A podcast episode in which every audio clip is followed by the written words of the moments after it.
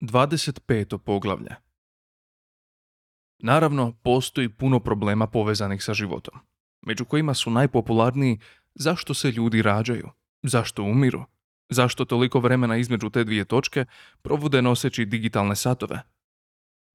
Prije mnogo, mnogo milijuna godina jednoj rasi hiperinteligentnih pandimenzionalnih bića, čija fizička manifestacija u njihovu vlastitom pandimenzionalnom univerzumu nije jako različita od naše, toliko je dojadilo stalno natezanje oko smisla života koje je obično prekidalo njihovu omiljenu razbibrigu, brokijanski ultra kriket.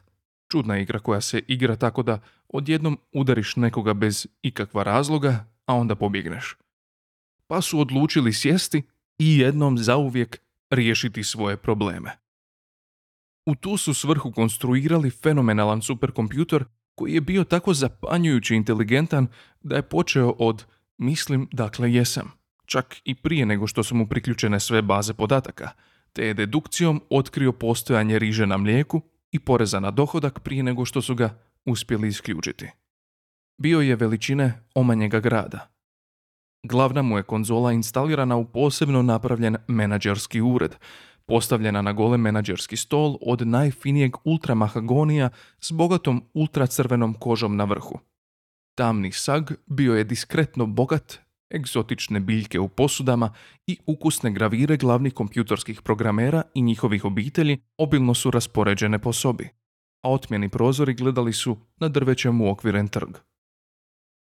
Na dan velikog uključivanja stigla su dva ozbiljno odjevena programera s aktovkama te su diskretno odvedena u ured. Bili su svjesni da toga dana – zastupaju cijelu svoju rasu na njezinu vrhuncu, ali ponašali su se mirno i tiho, dok su s poštovanjem sjedali za stol, otvarali svoje aktovke i vadili svoje u kožu uvezane notese. Zvali su se Bezvolj i Hevac. Nekoliko su trenutaka sjedili u tišini, punoj dužnog poštovanja. A onda, nakon što se u tišini pogledao s Hevcem, Bezvolj se nagnuo naprijed i dotakao malu crnu ploču. Silno tih zuj značio je da je kompjuter sad u posve aktivnom modu. Nakon stanke im se obratio glasom bogatim, zvonkim i dubokim. Rekao je Koja je to velika zadaća zbog koje sam stvoren ja? Duboka misao, drugi najveći kompjutor u univerzumu vremena i prostora. Bezvolji Hevac iznenađeno su se pogledali. Tvoja zadaća o kompjutore, počne Hevac. Ne, čekaj malo, to nije u redu. Reče Bezvolj zabrinuto. Mi smo ovaj kompjutor dizajnirali baš tako da bude najveći svih vremena i nećemo se zadovoljiti drugim mjestom. Duboka misli. Obratio se kompjutoru. Zar e, ti nisi onakav kakvim smo te zamislili? Najveći najmoćniji kompjutor svih vremena. Opisao sam se kao drugi najveći. Odzvanjao je glas duboke misli. I to jesam. Još jedan zabrinut pogled poskočio je između dva programera. Bezvolj se lagano nakašlja. Biće da je posrijedi neka pogreška. Rekao je. Zar e, ti nisi veći od trilijunskog gargantu mozga na maksimegalon koji u milisekundi može prebrojiti sve atome u nekoj zvijezdi? Trilijunski gargantu mozak. Reče duboka misao ne skrivajući prezir. Drvena računaljka, ne spominji ga. I zar nisi? Reče Hevac, uzrujano se nagnuvši naprijed. Veći analitičar od Google plesnog zvijezdom mislitelja u sedmoj galaksiji svjetla i domišljatosti koji može izračunati putanju svake pojedinačne čestice prašine u cijeloj petotjednoj pješčanoj oluji na Dangrabadu beta. Petotjedna pješčara oluja. Reče duboka misa oholo. To pitate mene, koji sam promišljao čak i vektore atoma u samom velikom prasku. Ne uznemirujte me tim zadacima za čepne kalkulatore. Dvojica su programera, sjedila načas u neugodnoj tišini. Onda se bezvolj opet nagne naprijed. Ali zar nisi Reče, još bješnji diskutant nego što je masivni hiperbolični omnisvjesni neutronski shvatitelj s Cicaronika 12, čaroban i neumoran? Masivni, hiperbolični, omnisvjesni, neutronski shvatitelj. reče duboka misao, sikčući izgovarajući svako s. Mogao bi arkturijanskog mega magarca nagovoriti da mu pokloni sve četiri svoje noge, ali samo bi ga ja nakon toga mogao nagovoriti da se prošeće. Pa onda, reče Hevac, u čemu je problem? Problema nema. Odgovori duboka misao veličanstvenim zvučnim tonovima. Ja sam jednostavno drugi najveći kompjuter u svemiru prostora i vremena. Ali drugi. Ustrajao je bezvolj. Zašto stalno govoriš da si drugi? Pa sigurno ne misliš na višebojnog uočitronskog titana Grintava, ne? Ili na promislomatik? Ili na... Svjetla na konzoli kompjutora bljeskala su s prijezirom. Ne trošim ni jednu jedinicu misli na te kibernetičke slaboumnike. Zagrmio je. Govorim samo i jedino o kompjuteru koji će doći nakon mene. Hevac je gubio strpljenje. Odgurnuo je svoj notis i promrmljao. Mislim da pati od mesijanskog kompleksa. Vi ne znate ništa o budućim vremenima. Izgovori duboka misao.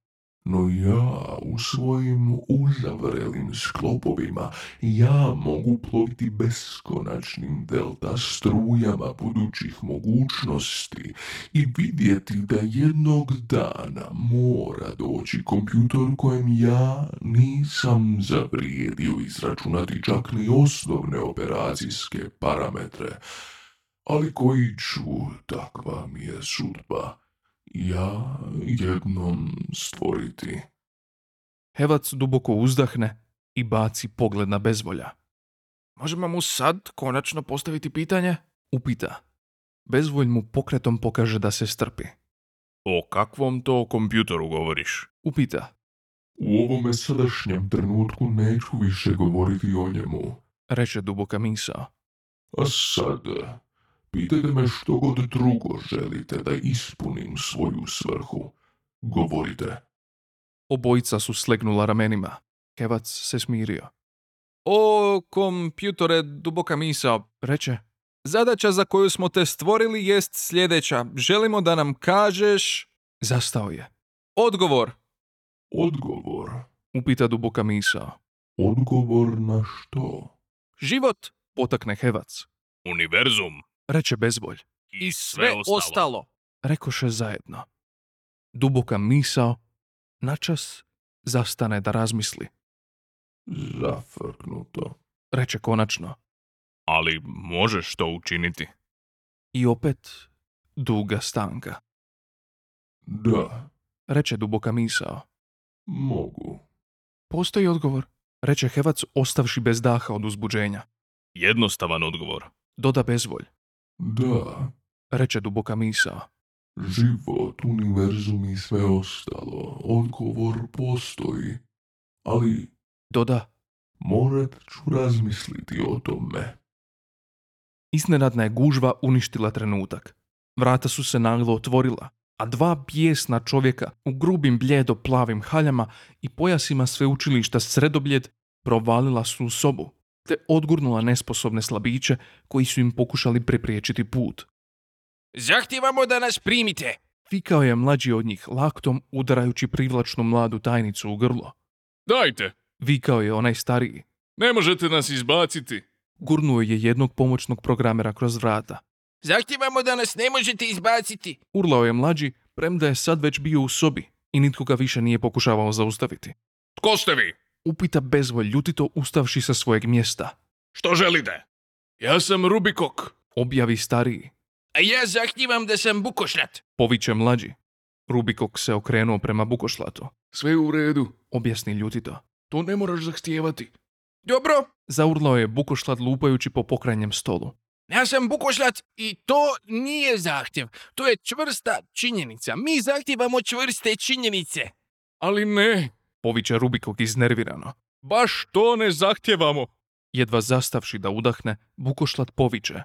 Ne zahtijevamo čvrste činjenice. Zahtijevamo potpunu odsutnost čvrstih činjenica. Ja zahtijevam da možda jesam, a možda i nisam bukošlat. Ali, kvragu, tko ste vi?